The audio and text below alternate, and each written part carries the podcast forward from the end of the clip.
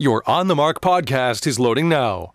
The On the Mark podcast is sponsored by the Sunbury Motor Company, family owned dealership since 1915, 4th Street in Sunbury, and Sunbury Motors Kia on routes 11 and 15 Hummel's Wharf.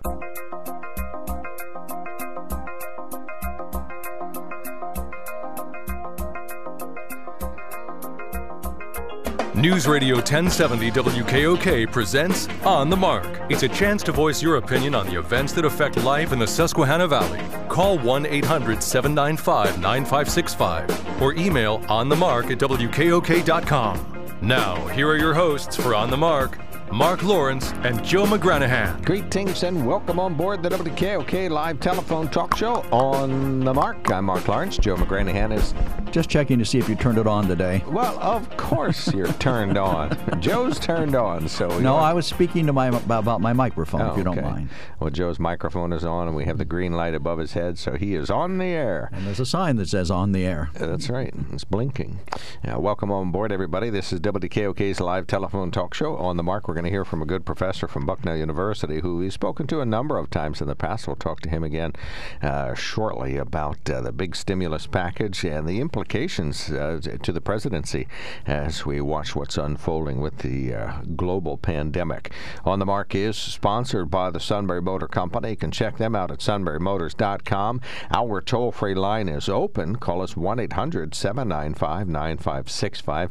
Uh, It will be open after our interview. We're waiting until that uh, has concluded, then we'll open up the phone line to others. You're welcome to email us in the meantime at onthemark at WKOK.com, and you can text us at 70236. We thank you so much for joining us. Uh, on the news line now, Professor Scott Meinke is from Bucknell University. He's a professor and is chairman of the Department of Political Science there. We've spoken to him in the past about presidential races and the goings on inside the Beltway in Washington, D.C., and its impact to how it relates to things that happen right around here. So, Professor, thank you so much for checking in this morning. Yes, thank you. Sure, great to be with you. Well, tell us uh, the uh, $2.2 trillion federal CARES package. Uh, now that we have voted for it, we get to find out what's in it. We're learning a lot more about it. What are some of the sort of the positive implications and negative implications as the weeks wear on with this uh, pandemic underway? The the $2.2 trillion federal CARES package.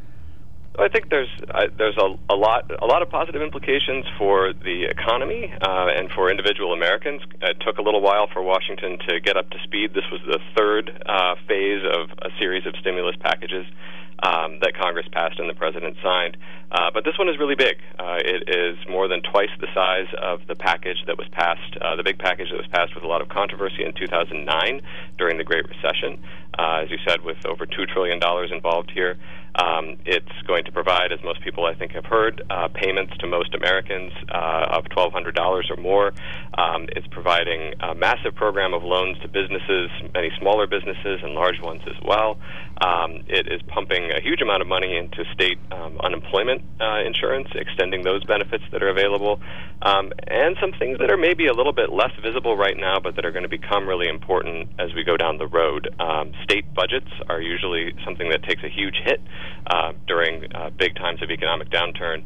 We aren't seeing the effects of that quite yet, but that can have effects on things like teachers and firefighters and and uh, and other important expenditures that states make. Um, this package had a down payment on providing some money into the states. Uh, but to your question about what's you know what's the drawback or what are we going to see as as limitations of this, um, it doesn't do it probably doesn't do enough, right? And it probably doesn't do enough to deal with things like uh, like the losses in the states. It may not do enough in the long run uh, for unemployment benefits and and uh, and supplementing income for individuals.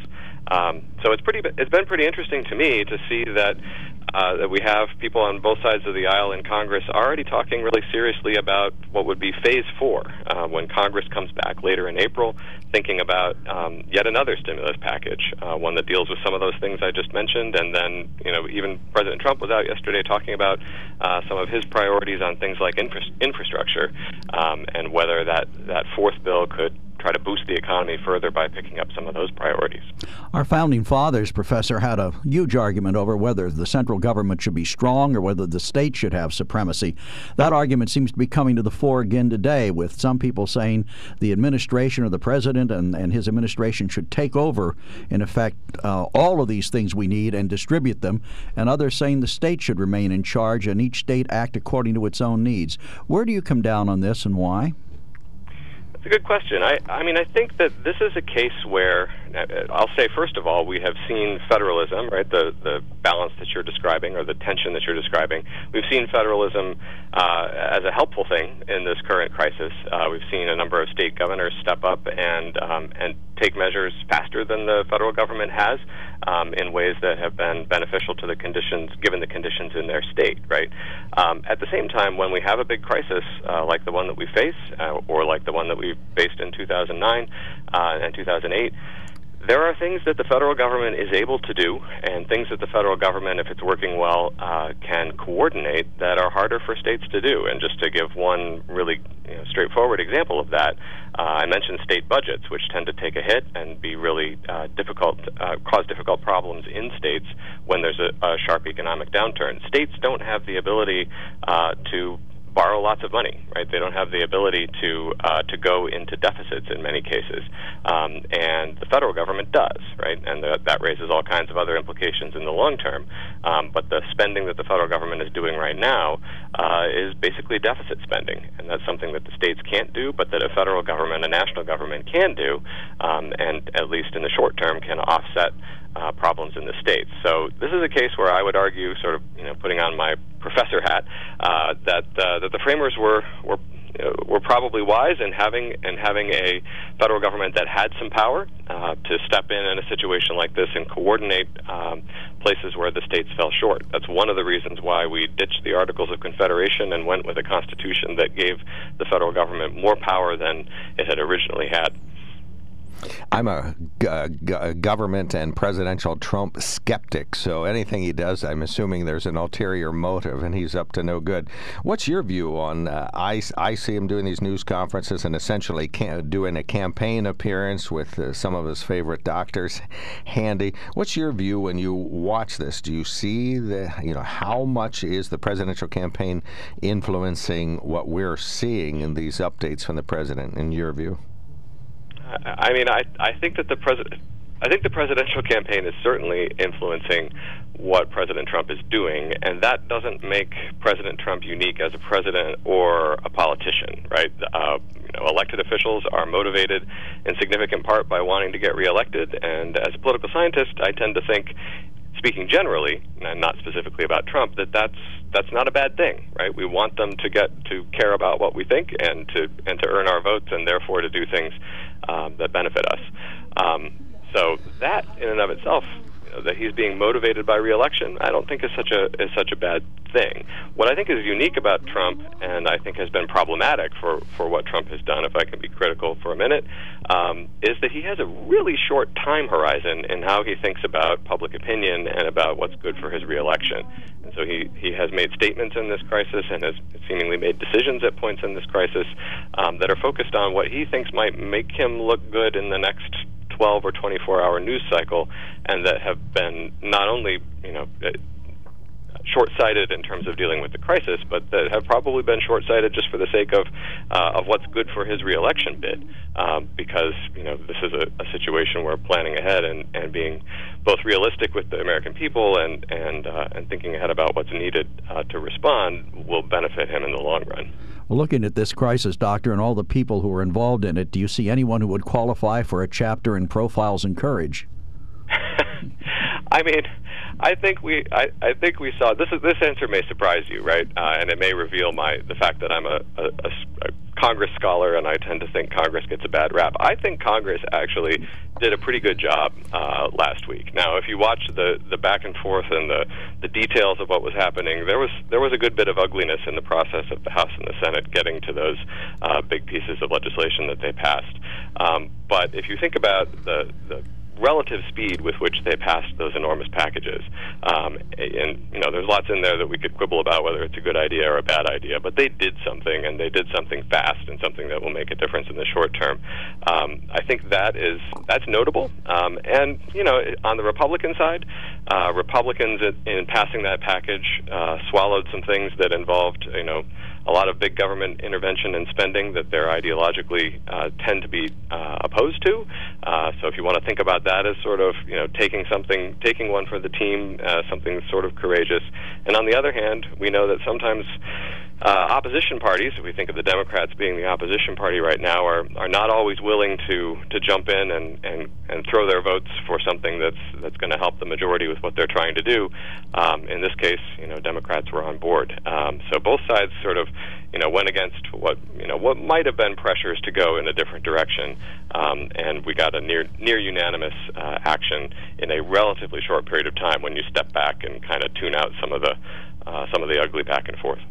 When I identified the president on Tuesday, I called him President Trump uh, 2.0, meaning we've really seen two presidents the one that was up to now and the one that uh, appeared about uh, two weeks ago. Did you notice the significant difference in his demeanor and his actions and activities and outlook in the past couple weeks? Yeah, he has. He's changed his. He's changed his tune about the about the coronavirus, and he's and he's changed his tune about what he's telling the American people to do and to expect. Um, and that's a, that's probably a good thing. As I was implying earlier, I think it would have been in the country's interest and in his interest, uh, uh, you know, uh, more electorally, if he had done that sooner, right? If he had prepared the country uh, rhetorically um, for for what was coming. Uh, but the fact that he's doing that now, I think, is is a good thing. Um, and you know it reflects some recognition of the reality on the ground, and that um, and that he's that he's going to have to respond to it. Well, the the chickens eventually are going to come home to roost with this deficit spending. I mean, it almost seems completely unchecked. You know, do you think Congress will ever have the res- resolve to actually dig in and do something about paying down the national debt before we get to the point that our debt service is about 75% of the federal budget?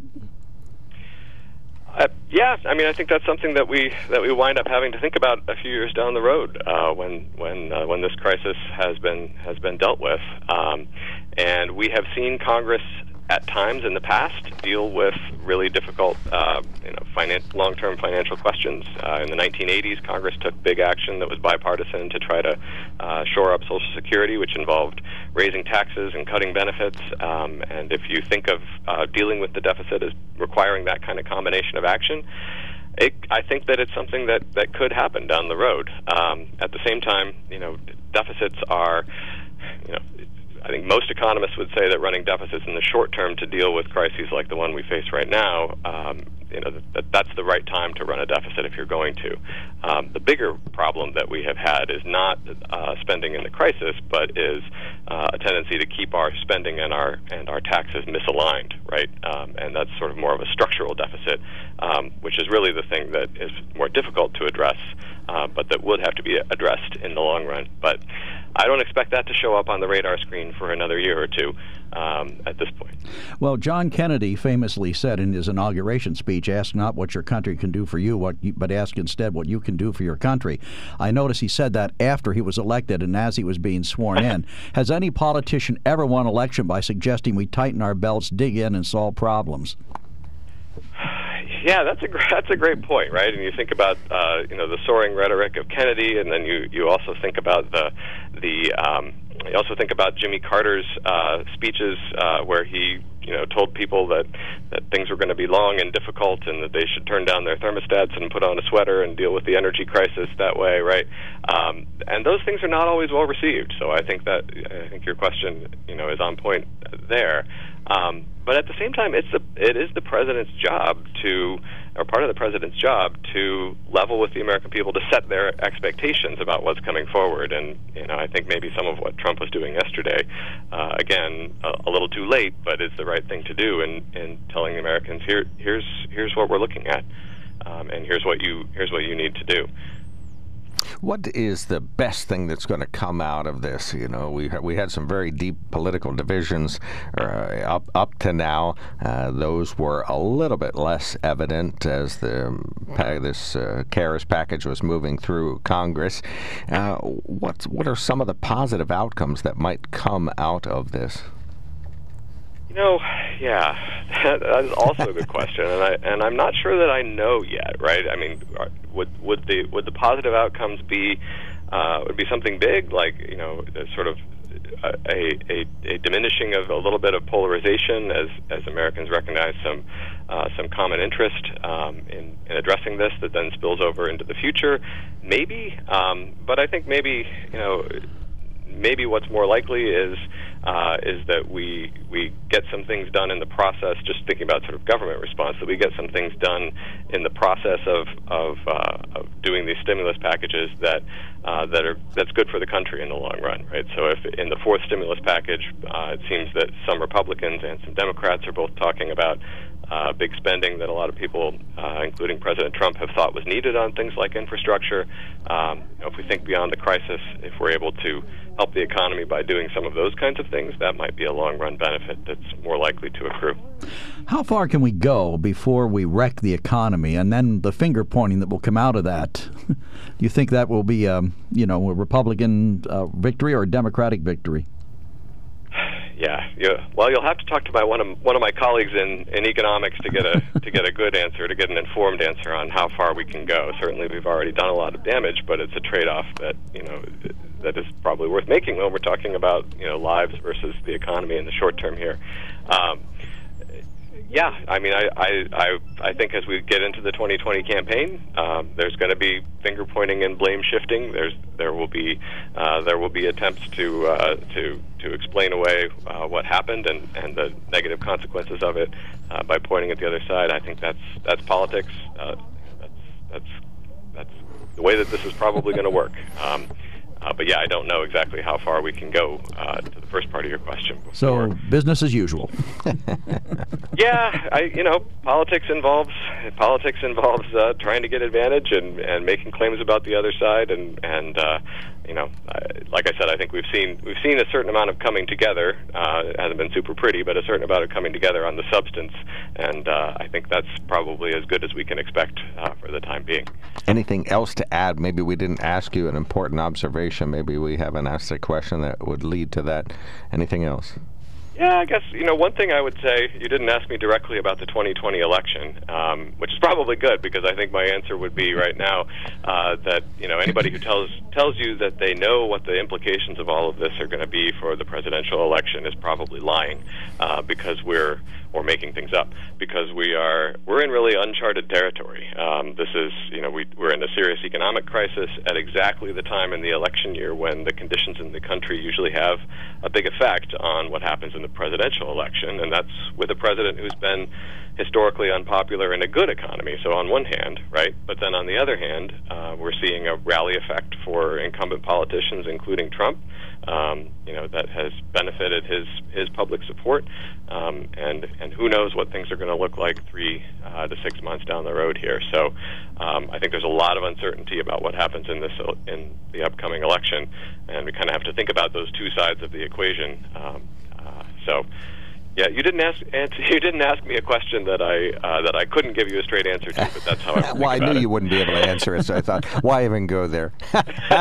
well, and you're you're very fair and balanced because after doing about 25 minutes with you, I have no idea whether you're a liberal or conservative. You sound right down the middle.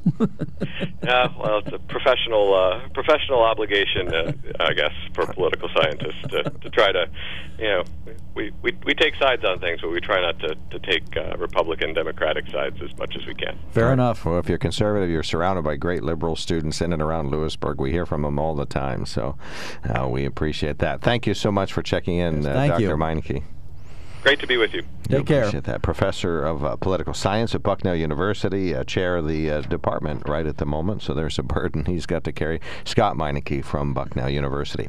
Uh, we will take a quick break, and when we come back, we invite you to call us 1 800 795 9565. Maybe you have some reaction to his observations or predictions. Uh, maybe you want to talk about how we can pay off the nearly 30 trillion, uh, nearly 30 trillion dollar debt that we're racking up. So um, uh, call us now. Let us know. 1 800 795 9565. You can email us at onthemarket.kok.com. When it comes to car buying, there's the other guy's way, and then there's the SMC way. The other guys force you into a vehicle you really don't want. The Sunbury Motors way lets you take the time you need to browse, ask questions, and take the test drive and think on it. For over 100 years, the Mertz family and all their employees have made your experience the most pleasant one you'll ever have. The other guys won't offer you the best price for your trade, no matter how much they say they will. The SMC way is their promise to provide you with the most money the market shows your vehicle is worth. The SMC way is to offer you all applicable factory rebates on new vehicles and generous discounts. Looking for a pre owned vehicle? The SMC way checks each vehicle in a 200 mile radius to determine the lowest price, then beat it. It's the lowest price promise, just part of the SMC way. The choice is up to you the other guy's way or the SMC way. The SMC way wins every time. Sunbury Motors Company in the North 4th Street Auto Plaza, Sunbury, and at sunburymotors.com, selling more cars and satisfying more customers for over 100 years. Welcome back to the KOK Live Telephone Talk Show on the mark 1 800 795 9565. Over the weeks, we've heard from folks who say the governor has no authority to shut us down and order businesses uh, to close down. Others say it's uh, sound advice from the governor to make sure you're shut down. What's your view on that? Uh, we had a professor here talking about the uh, implications. Oh, he was on the phone. Let's not Let's not say he was here. He was on the professor air. Professor here on our phone system. There we go. Talking to us about. That's the, the truth. Uh, That's the, not an editorial comment. You're speaking the truth. Thank you. What's the real truth, Joe? Tell Earlier you were speaking with forked tongue. But I, I got you. Forked tongue. Oh boy. Now seriously, I mean, we're not. Just so people know, we're not inviting anybody into the yeah, studio. nobody comes in. Joe has his own microphone now, and nobody else uses it. And you seldom turn it on, so that's the truth. I it's try not to make sure it doesn't get overused. You know, we've we've had a lot of controversy going on around this thing, and the governor, of course, has been announcing that he's putting more and more counties on this "Do Not Go Anywhere" list. And I saw an article this morning that uh, Dave Rowe, Representative Rowe, and some others have signed a letter to the governor asking him to. Uh, he has banned all uh, elective procedures, you know, surgical mm-hmm. procedures, but he's allowing Planned Parenthood to go ahead with abortions, and some other states have stopped that. And they're asking that he at least impose the same restrictions on them he's imposing on others. I don't think that's unfair. to you? Well, it's a big national fight that's underway, so it's not just in Pennsylvania, but it's going to be at other states. And I believe one of the cases is uh, moving through a court system that could be to the U.S. Supreme Court before too long. I forget which state it is, but maybe Virginia. But in any event, I, I, I think a, an abortive elective procedure is different because there's a time frame involved. You have to have an abortion done before so long. Women want to get it done as soon as possible. So I, I think it's I know it's it's done electively in a literal sense, but it is really part of comprehensive health care that women deserve. They have a right to an abortion. Doctors have the ability to do it, and so I, I think uh, I don't favor abortion. I wish women didn't have abortion. I am uh, simply being respectful of the right that women have a right to make their own choices under these circumstances. And I don't think the virus gets in the way of that. It doesn't endanger the health of the oh, woman. But it does. It uses greater. resources that should be available for first responders. I it uses masks and gloves and gowns sanitary procedures, all those things that people need to get over the coronavirus are consumed in all the right, performance Joe. of an abortion. We are using masks and gloves and gowns every day for a wide range of topics. You heard uh, um, Kendra Aucker say that 40% of the hospital ICU beds are already in use. So there's a wide range of health issues, broken arms, urgent care is busy with colds and flu, and there's a wide range of things that are happening. And this this is sort of the baseline for the masks and, and protective gear and resources. But at this moment, at the hospitals where uh, these are these uh, re- uh, requests are being made, and in clinics where this is happening, uh, this is uh, perfectly uh, usable.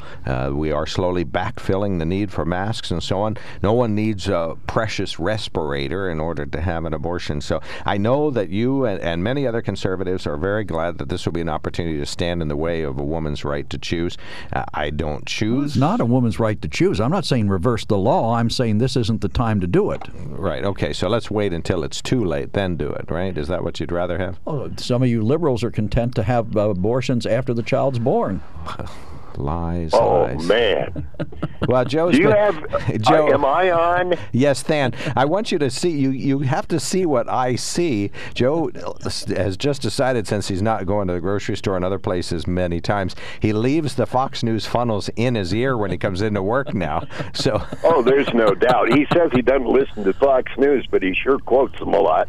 But uh, my point is, I keep hearing the Republicans say that there's no no crisis. You should never let a crisis go by unused or something like that. Whatever the quote is, I want to note that Joe is doing that right now. He doesn't like the fact that women have the right to choose, and he says, "Wow, here's a point where we can get them to keep their babies, babies whether it's healthy or not." No, that's not exactly true, Than. What I was referring to was a letter written by Representative Rowe and some other state representatives to the governor, since he has banned elective procedures, asking him to ban abortions during this period of time, since it is an elective procedure and other states have done it. I didn't express a personal opinion one way or the other, except to say that I think that's not an unreasonable request.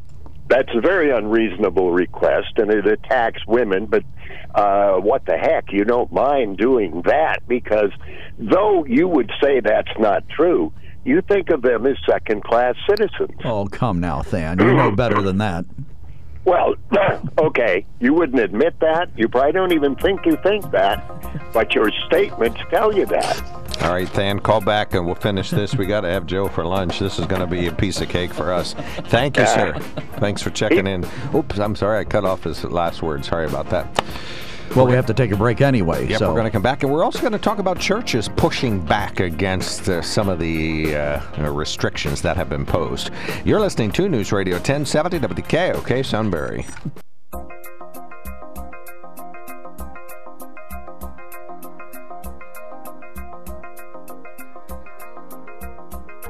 News Radio 1070 WKOK presents On the Mark. It's a chance to voice your opinion on the events that affect life in the Susquehanna Valley. Call 1 800 795 9565 or email onthemark at WKOK.com. Now, here are your hosts for On the Mark Mark Lawrence, and Joe McGranahan. Greetings and welcome back. WKOK live telephone talk show underway. I am Mark Lawrence. Uh, Mr. Joe McGranahan is directly across from us. The most fabulous person in the world is on the other side of the glass, Rob Center.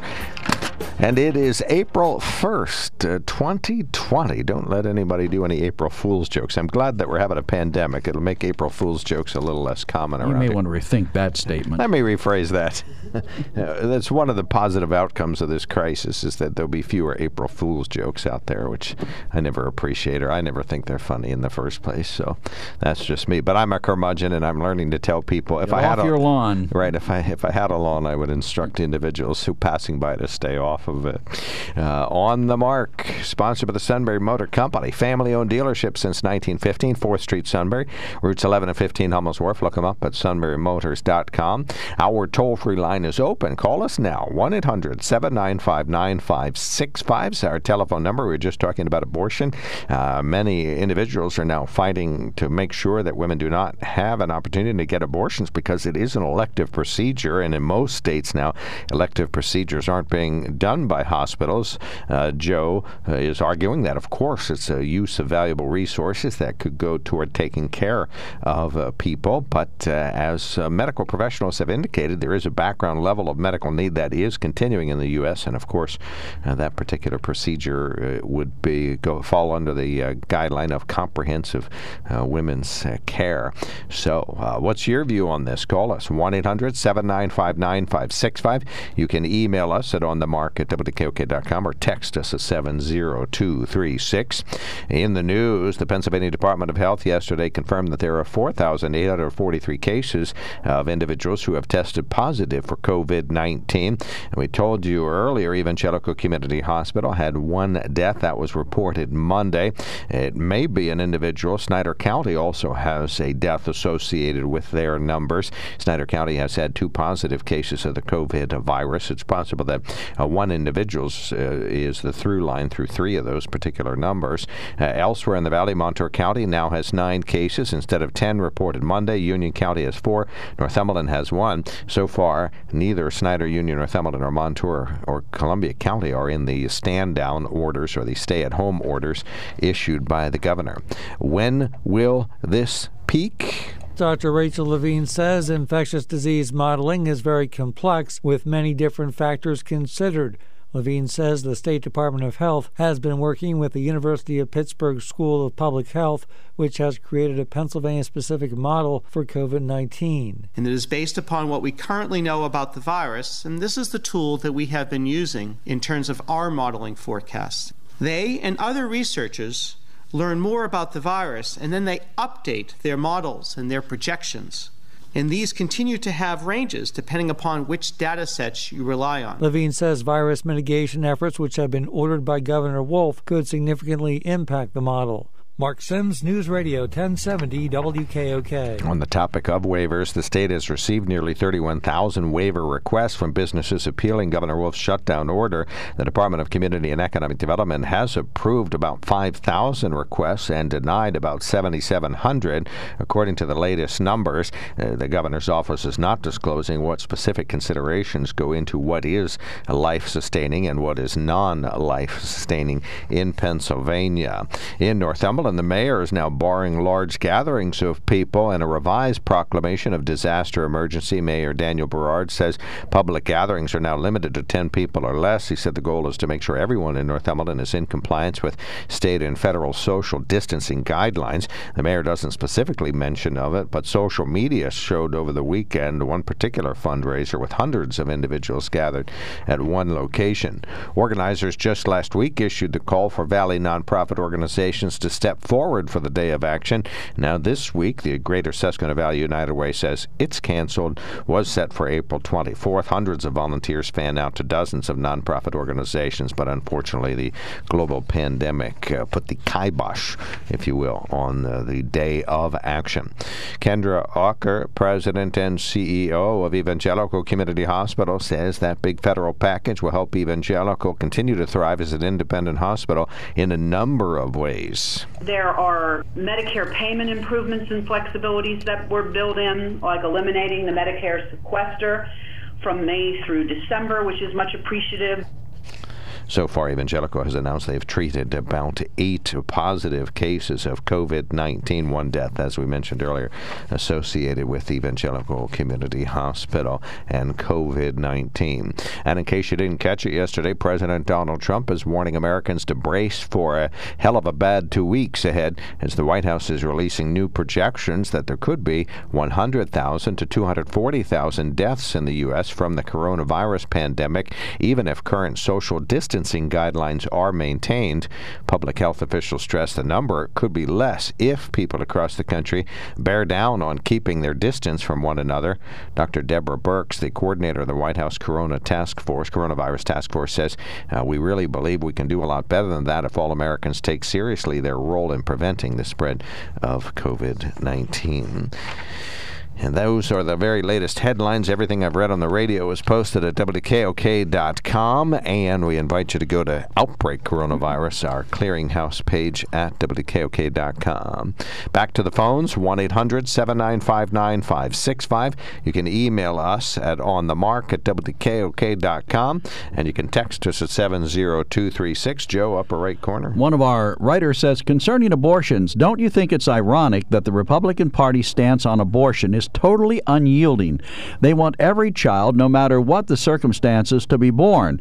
The ironic part of it all is that these same conservatives are the first to vote to cut all programs, food related, WIC, etc., geared to feed these children. In other words, let them be born, just don't feed them.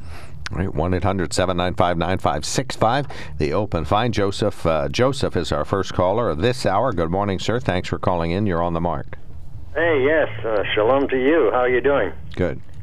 Good. Uh, yes, I was uh, listening to Billy Graham's son, Franklin, on the TV the other day, yesterday, and he said, uh, God is not angry with us.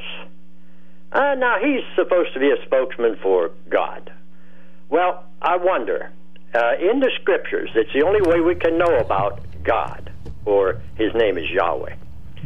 And so, David, King David, was a, a righteous man. He did things wrong and he repented of them. But Yahweh said that King David was the apple uh, of his eye. He loved David very much.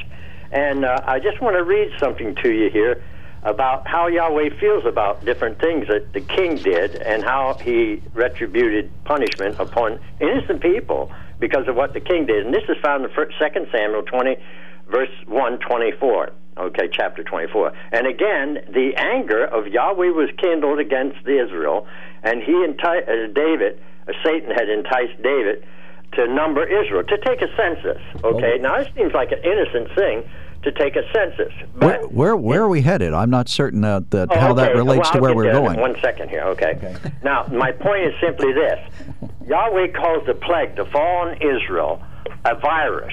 Uh, A pe- you look up the word pe- pe- pestilent and pandemic; it's synonymous.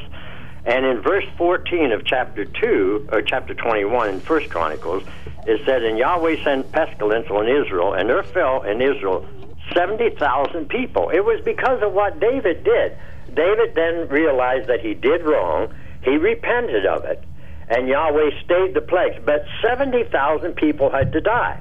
Now, I say this that the Supreme Court and the leaders of this land and uh, would repent of abortion, killing unborn babies, and of homosexuals marrying each other, men with men and women with women, which the word of Almighty Yahweh is totally against Old and New Testament, all times, uh, we would see some healing in the land. You can pray that this virus go away. David could have prayed all day uh, that the virus, would, the pestilence, would have been taken away. But if he didn't repent, nothing would have happened. You, you see my point. Right. So we can pray all day, Yahweh but unless we turn around, not only with this nation, but with the world. This is an epidemic around the world. This is a pandemic and all nations. I heard on the news the other day there are 50,000 abortions a year worldwide. Now we know there's been over 50,000 since Roe v. Wade here in the United States, or 50 million, excuse me, but 50 million worldwide every year worldwide. You think he doesn't get angry at things like this because of the leaders that allow this this atrocity uh, uh, of murdering, cutting up unborn babies in the womb of a mother? It's ridiculous and and all the as many other things. But if you read the Bible, you'll see how he uh, put judgment on his own people, Israel, because of the things that the kings did.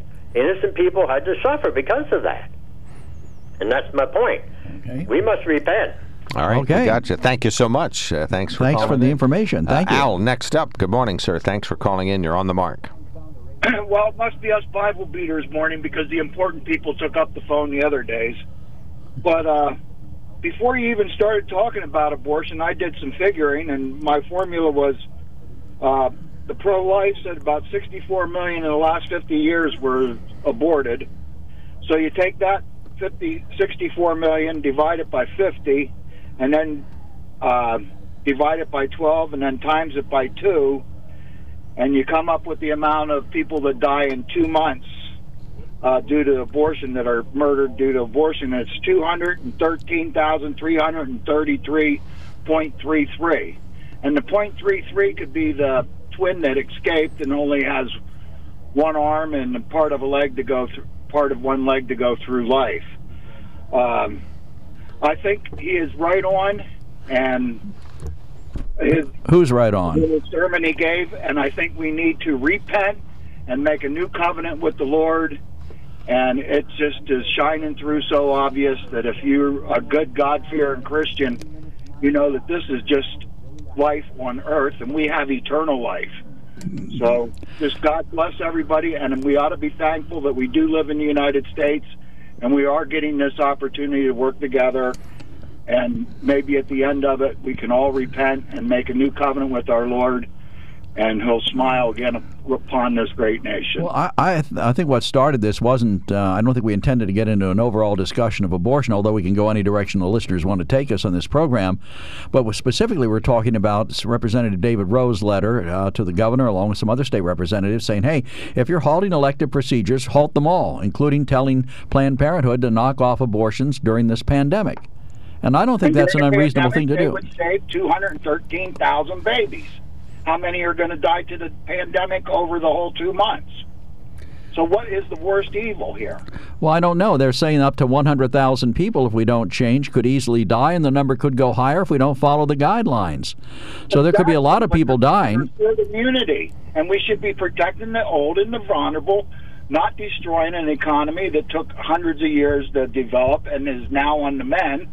The only thing we really need to do is you, they're going from one extreme to the other. They say if you do nothing, two million point two will die. Uh, if you if you do this, maybe only two hundred thousand will die. Well, that's a one in a ten. Five in the middle there is sensible. Oh, okay. yeah, unless you're one of the half a million people who dies or, or part of their family, there's going to be a lot of Well, people. I have a mother. I have a mother that's at great risk. I have aunts and everybody that's at great risk, and and right now they're suffering because we can't see them. We go over and look through, look through a window and talk to them on a phone, and they're becoming more confused every day and more isolated. So you'd Which rather. worse. I mean, that's no way to live either. But Right. see, I, I feel as if I live here on earth to complete a mission, and I have Jesus Christ as my personal Savior, and I do the best I can. So someday I may be rewarded with eternal life with Father in heaven. All right. Well, I think we all have that hope. Good luck. Thank you so Thank much, you. Al. Appreciate, Appreciate the your call. call. 1 800 795 9565. we got a caller standing by. We'll take more lined up. we got two emails pending. Line them up, folks, at onthemark at WKOK.com or call 1 800 795 9565. When it comes to car buying, there's the other guy's way, and then there's the SMC way. The other guys force you into a vehicle you really don't want. The Sunbury Motors way lets you take the time you need to browse, ask questions, and take the test drive and think on it. For over 100 years, the Mertz family and all their employees have made your experience the most pleasant one you'll ever have. The other guys won't offer you the best price for your trade, no matter how much they say they will. The SMC way is their promise to provide you with the most money the market shows your vehicle is worth. The SMC way is to offer you all applicable factory rebates on new vehicles and generous discounts. Looking for a pre owned vehicle? The SMC way checks each vehicle in a 200 mile radius to determine the lowest price, then beat it. It's the lowest price promise, just part of the SMC way. The choice is up to you the other guy's way or the SMC way. The SMC way wins every time. Sunbury Motors Company in the North 4th Street Auto Plaza, Sunbury, and at sunburymotors.com, selling more cars and satisfying more customers for over 100 years. Welcome back. WKOK Live Telephone Talk Show. Uh, on the mark. Uh, let's clear the board. Go ahead, Joe. Right. Uh, Dick says, You are going to open a can of worms once again. We pretty much know how your listeners line up on abortion. Why revisit this subject? We have more serious issues to think about. Just my two cents. Well, this is an issue related to the virus because the governor is allowing, uh, stopping some procedures, but allowing others to go forward. If he's going to limit my freedoms, he has to limit everybody's freedoms. Right. So I don't think that's unfair. wanted, and I've made it clear that this is part of comprehensive health care and decision making that women should enjoy in a timely fashion, not waiting until this is over. Then one Uh, of our texters says the sky is falling. I think he means. I think he means sky. The sky is falling sounds like the end is coming. April Fools. Well, and uh, let's see one more. This No. one. Oh, okay. There you go. Happy April Fool's Day and U.S. Census Day. Try not to let anyone fool you today. The division of us is still intact. We will just begin again where we left off, unless one side makes all the concessions. Jesus said it well Let the tares and the wheat grow together, and I will come back. I'll take care of it.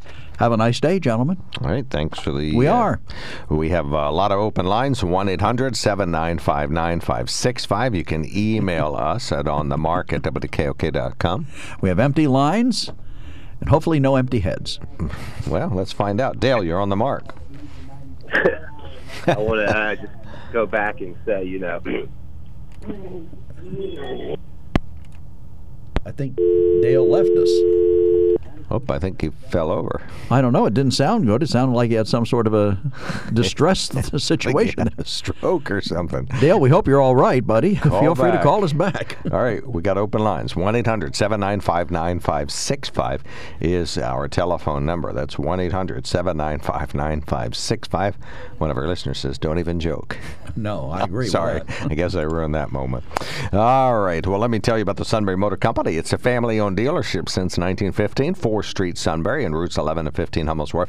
Find out tons more about them at sunburymotors.com. They invite you to visit the Quick Lane on North 4th Street in Sunbury. I've been there dozens of times to get pumped up with nitrogen, get my body work done, got myself a line, and uh, got my inspection. So I'm good to go. Plus, my vehicle's fine.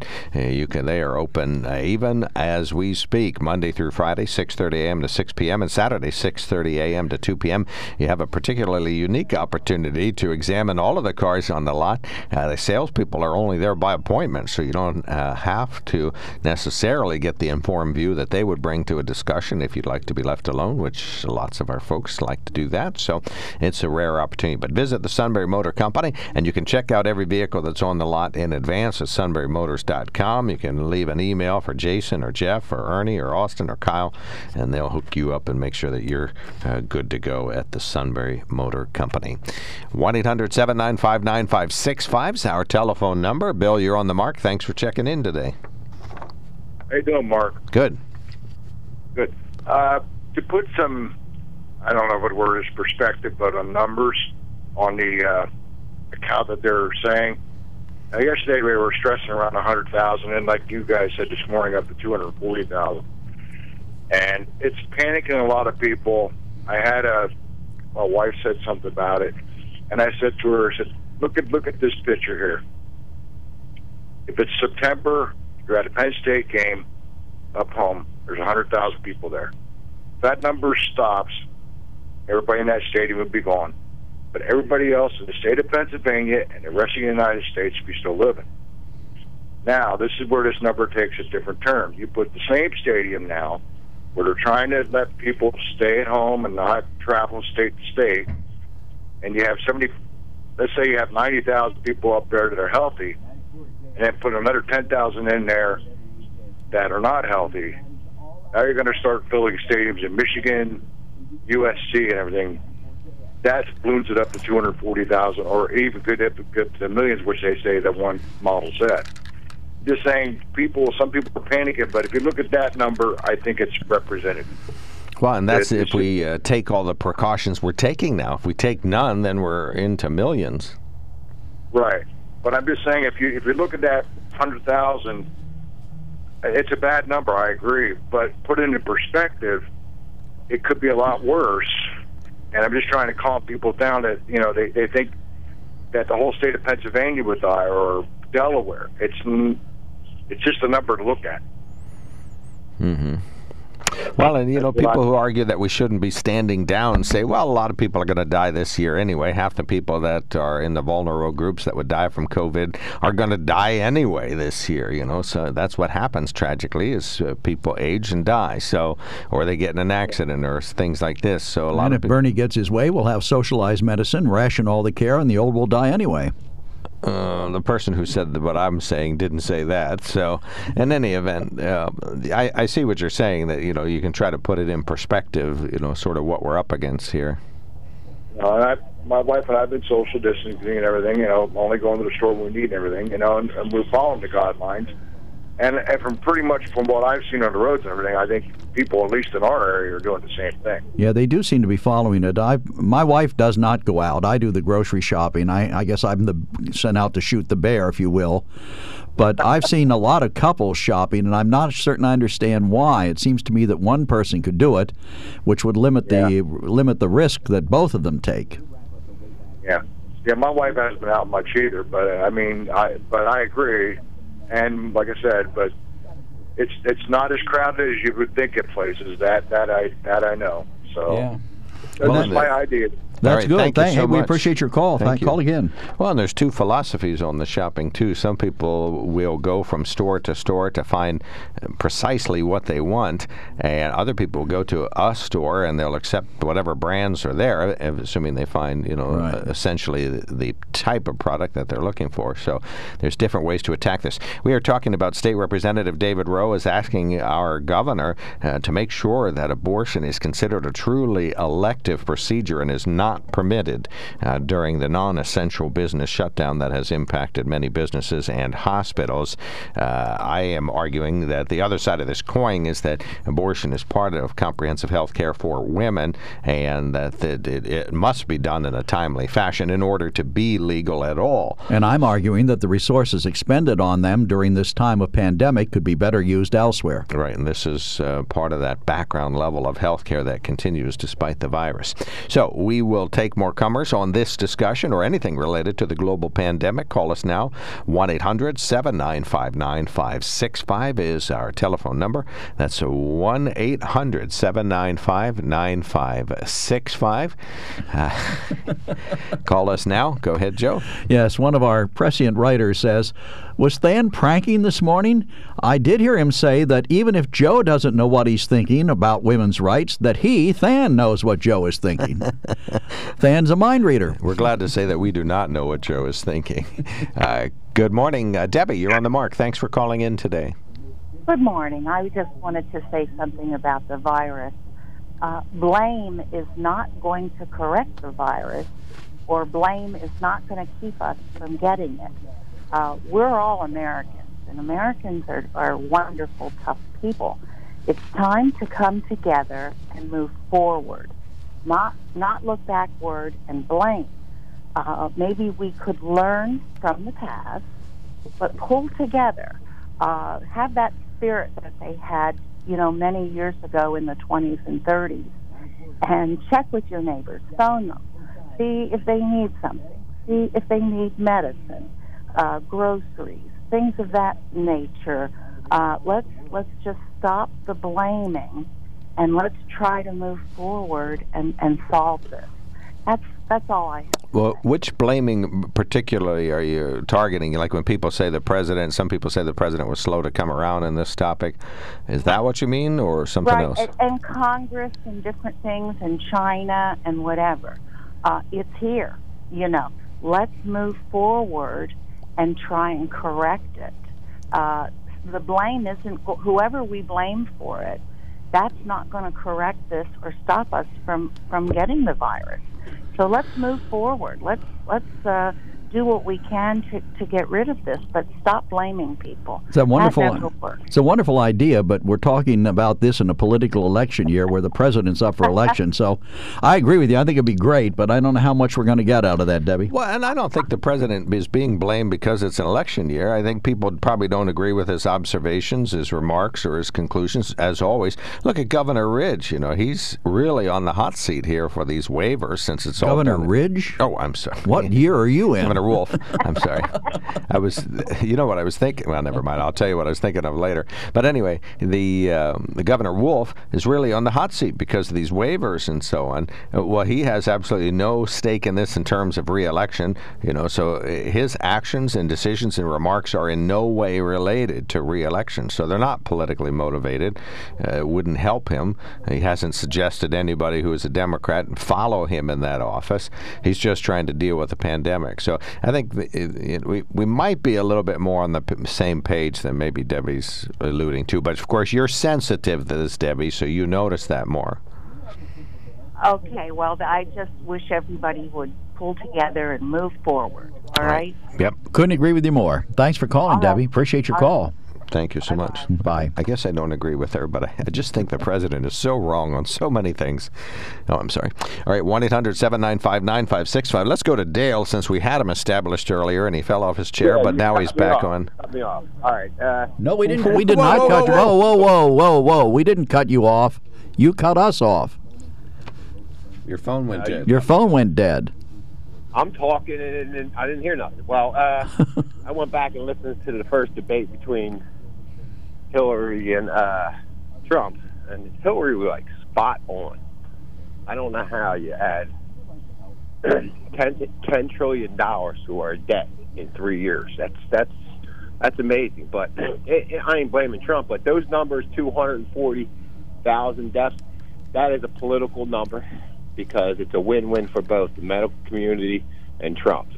So when those, like I said, the H1N1 killed seventeen thousand, and Obama didn't withdraw twenty-two trillion out of our stock market and stole everyone's you know retirement. So I would go back and listen to that. I mean, I'm not a Hillary supporter, but that lady told the future. I mean, this guy really tanked us.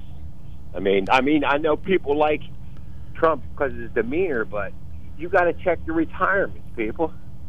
I mean, he really did a number. I mean, I, I don't even know how. How did President back. Trump hurt anyone's retirement?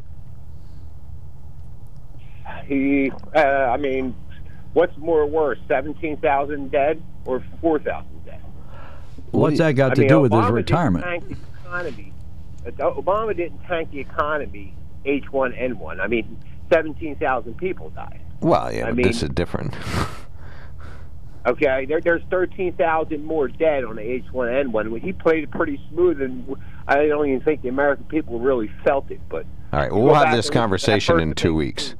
Yeah, we'll, do, well, well, listen, listen to that debate between Hillary and, and, and Trump, the first debate, and she called him right out. And she's like a fortune teller. I cannot think of any suggestion from a listener I'd be less likely to take. But thank you, Dale. Appreciate if the I, call. If I get that bored, that may I may end it all. we'll see you at the Outlook. We'll take a quickie break. We'll be right back. Stand by, callers. We're going to be right there. Welcome back to WKOK Live Telephone Talk Show on the mark. 1 800 795 9565 is our telephone number. Shirley, you are on the phone. Thanks for calling in today. I would like to know what people think about uh, the communities uh, closing their recycling centers.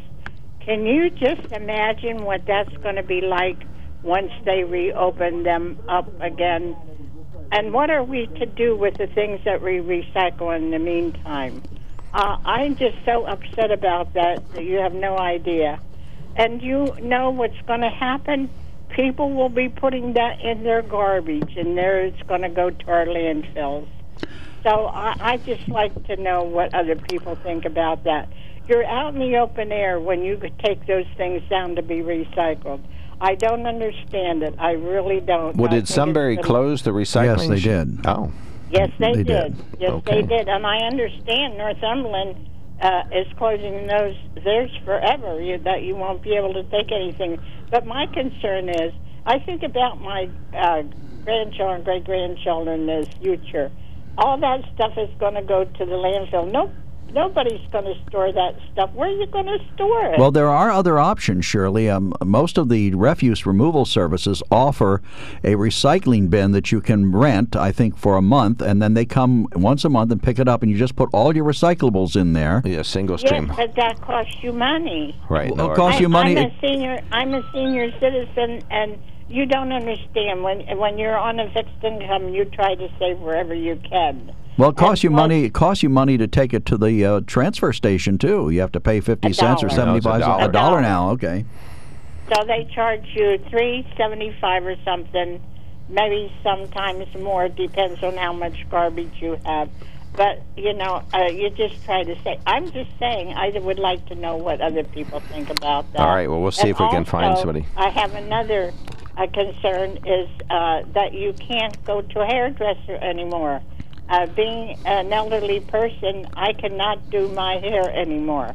I'm 88 years old, and I I uh, loved going to the hairdressers and get my hair washed. And I call that hygiene to keep yourself looking presentable and Right. keep yourself clean. So that's another thing. I, I just would like to know what other people think about that. And I thank you for taking my call. All right. Well, yeah, thank Uh, you thank very you. much. On the recycling, you can. Hometown Disposal is one of the fine local advertisers on WKOK, and they are still doing the single stream recycling. I do not recall the cost. Um, it's more than a dollar, but it's Right. less than ten dollars a month. I mean, I don't remember. I know the my precise- son and daughter-in-law have one of those containers. It's in their so darn garage. convenient. I mean, it's even if it got too expensive, it'd be hard to give up now. We're done with uh, separating the recyclables. But in any event, so that's that's one advertiser. And the Sunbury Municipal Authority will reopen their uh, facility at one point. One of our listeners says it's a staffing issue. Right, so. and that, that is the truth. They ran Okay. out, uh, don't have enough people to keep it going at the moment, apparently. Okay, so, uh, but they'll reopen. If you just have some place, some place, somewhere, somehow to store it, I mean, that's what you want to But do. I, I think Shirley brings up a good point about you know grooming, uh, staying healthy. It's oh, like for the health care. dental offices are closed, and yet dental health is extremely important to your overall physical well-being, and even things like being able to get your hair cut or trimmed. I mean, that's part of grooming. Try and keep you neat. I don't. I can't imagine a bunch of us with long, scraggly hair. Although I don't have that problem. Well, you're going to want a haircut soon. I mean, you. Do, I was due today. You do. Oh, is now's the time. Yeah, you're looking a little fuzzy there. So Yeah, I'm- Well, can you do that yourself, maybe? I'm going to look like Larry David in another few weeks. um, the uh, but as for the hairdressers, perhaps if you called your hairdresser and said, you know, uh, uh, hopefully that individual is COVID free, and uh, we we think this lady probably is too. So maybe under these circumstances, since it's an essential service that's really well, it's not essential. That's the governor's decree Right, that that's it's not essential. That's the governor's essential. view on this, but I think we could probably sneak one under the radar if if we have, if everybody's careful and everybody wears a mask. go with the alternative. My wife volunteered to cut my hair, but I'm not certain I'm comfortable with that. Why don't you shave your head? Uh, no, thank you. Okay, I, I think that if, if I were bald, I would do that in a heartbeat. All right, 1 800 795 9565. Chris, thank you so much for waiting uh, through all of our good callers to get to you. You're on the mark. Thanks for calling in. And I'd say it's not worth dying for, and keep don't keep giving bad advice like that. Oh, I see what you're saying. Well, that lady's Yeah. tough. She won't be a And- goner if she gets it. She's too tough. The the previous caller, yeah, I think we should all work together too, and I'll be very happy when the president starts starts doing it. But you won't do it until he does it. That's pretty Well, good. eh, somebody's got to answer him when he's uh, telling lies in his own favor about what he's done and what what what's going on. Uh, he leaves himself open to criticism, and he should be expected to be criticized for it. I agree with the professor that uh, he works in 12 to 24 hour cycles, and he made a lot of bad decisions because of that. Well, and I think the president is said. the president He's is far lefty. more. The fa- president is far more concerned about his approval rating than he is the fall Right, election at this point. And and he made a lot of bad decisions, and he was worried about the stock market, and he didn't didn't do do things in the in the time that he had when he could see what was happening in other countries. And You're always saying my criticism. you always saying you believe in the scientists, but Dr. Birx of last night said that no one could have seen this coming, and that when she when it happened, she was in Africa Well, and she thought, "Now let me fin- let me finish, Trump. let She me finish for a change, would you? Let me finish." She said that she was in Africa when this happened, and she had she her reaction was, "This isn't going to be bad." So I mean, the same thing is true of the president. He's not a mind reader. He's not a soothsayer. He has to deal with what's in front of him. It's your time now, not mine, right? now it's yours. okay, that that's that's just not true. The president keeps putting that lie out too. Nobody could ever see this coming. When people did as early as before January, and certainly by the middle of January, and very much so by the end of January. All right. Well, let's just stipulate the president blew But it. let's go on. Uh, I would So also what? like to say that the comment about Hillary was kind of right on. She said a lot of things that were right during the campaign that kind of nailed Trump. But uh, uh, I'm, I don't expect uh, most uh, Republicans would objectively listen. Just like all the Republicans now do not want to talk about blood on hands because of government decisions.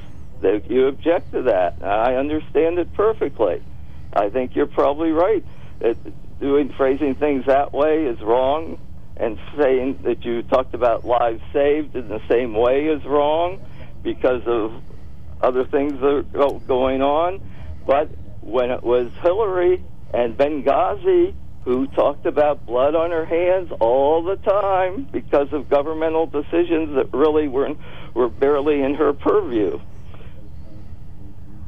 Okay, so so the Republicans did. moving forward, wh- what- moving forward, what should we do? Okay, moving forward, I agree with uh, Sydney that uh, the uh, one of the things dear to our leader's heart is the cruise ships. Maybe because they stop the hotels. I don't know why, but he loves cruise ships, and I, I, they're not registered in the United States, and they pay very little in taxes to the United States because of that. And uh, why should they be in the bailout part of the the bill? Well, many Americans go on those cruises and like them, and they enjoy them. So maybe Yes, he's supporting say something we like. Fine, but they they don't pay American taxes. They pay very little in American taxes. So why should America be bailing them out? They pay port taxes every time they land in the United States. When a lot of people, a lot of Americans work on yeah, them too. but most of it isn't, and they aren't. Reg- their ships aren't registered in the United States. But And the same thing is true uh, with the- they aren't necessarily even United States businesses. All Same the thing is true with shipping generally. Most of the ships are registered in foreign countries like Liberia, which, as I recall, is So- landlocked. So, So, they don't have to obey our rules. So we shouldn't- Why should we be bailing them out? so well, if we're not going to bail them out, don't bail out any shipping Sydney industry. About is that she nailed the one thing that was worth tuning into the president's press conferences. He has the official experts on. That one lady is very much. She phrases everything very pro-Trump. That was and and the, that meet the press show you were talking about the other day.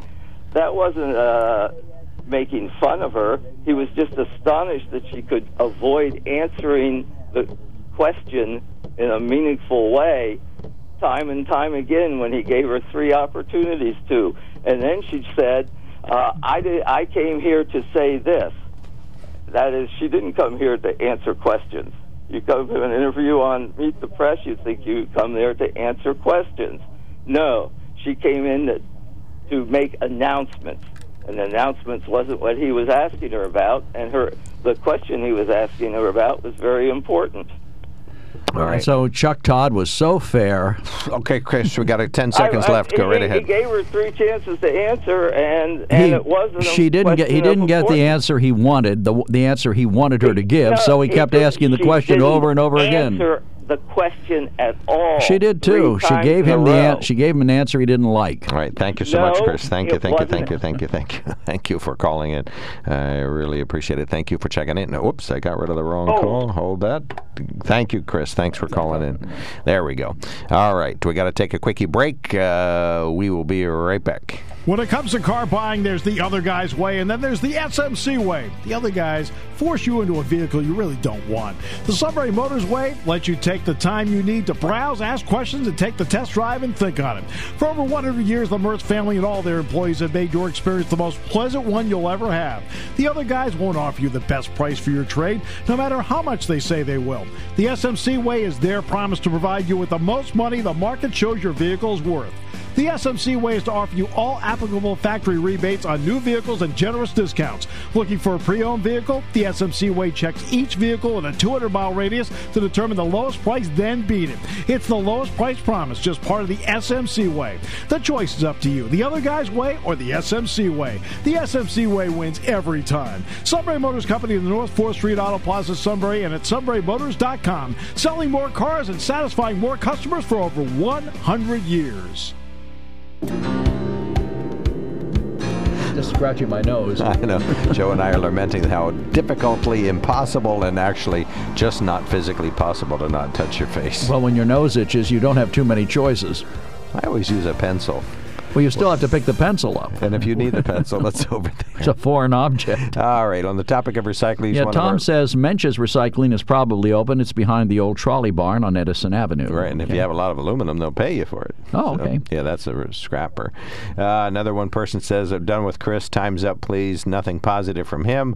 And on the topic of recycling at the municipal authority, says nothing are working with reduced staff a priority issue to keep staff safe and healthy by working shifts and that's true well, yeah, we're, we can live without recycling for a short time. Uh, Bobby, you're on the mark. Thanks for waiting. Yes, uh, um, good morning. I I have a I'm going to say a suggestion. Uh, you know, take preventative uh, measures.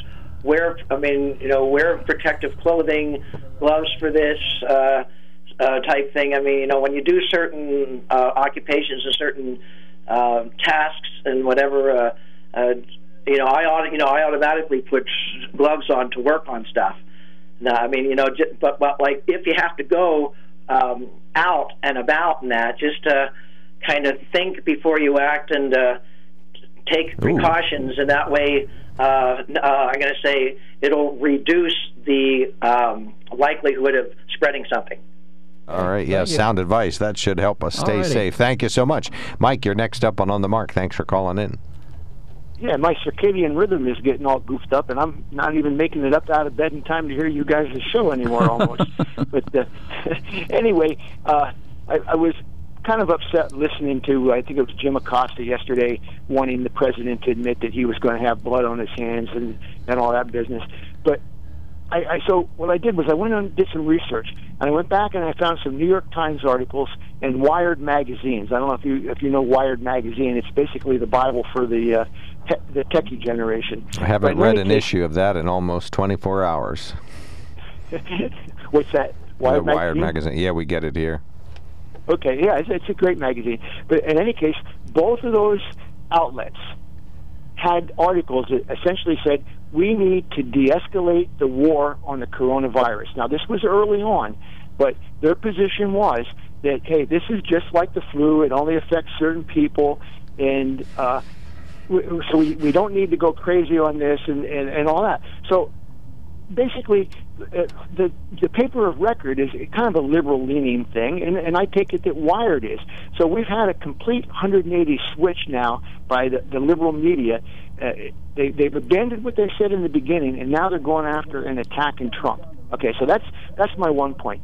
My other point is this: I find it very interesting, and, and I know there's scientific reasons that the number one location for this uh, virus hurting people so badly is New York City, okay? So, is there anyone that's considering the fact that maybe this wasn't an accident, that maybe this was something that was unleashed on the world for, on purpose? Well, there is some school of thought that China has has a uh, what do you call it a, a virus um, task force. Well, to- no, to lab, laboratory viruses. or something in Wuhan. What is it, Mike Levine or Mike Levin? He's been saying that. and that somehow it got loose and it's um, you know the the other thing that I find most troubling is I heard a couple of the experts saying yesterday that the Chinese they don't believe the Chinese are sharing with us all the information they've gained on this and all the things they've done and they don't trust the data coming out of China. I guess that makes them racist in this day and age, but it seems to me that, you know, it's a communist country and it has a totalitarian government, and if and I can't believe they would be telling the truth 100% of the time just on general principles. Exactly.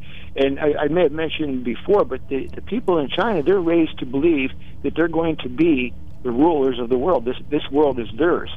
And I, I have to think that it, it could possibly be. I, I'm hoping that our, our the people that get paid big money in Washington D.C., the scientists and the high tech people, are really looking at this to see if it is something that may have been a, a planned attack.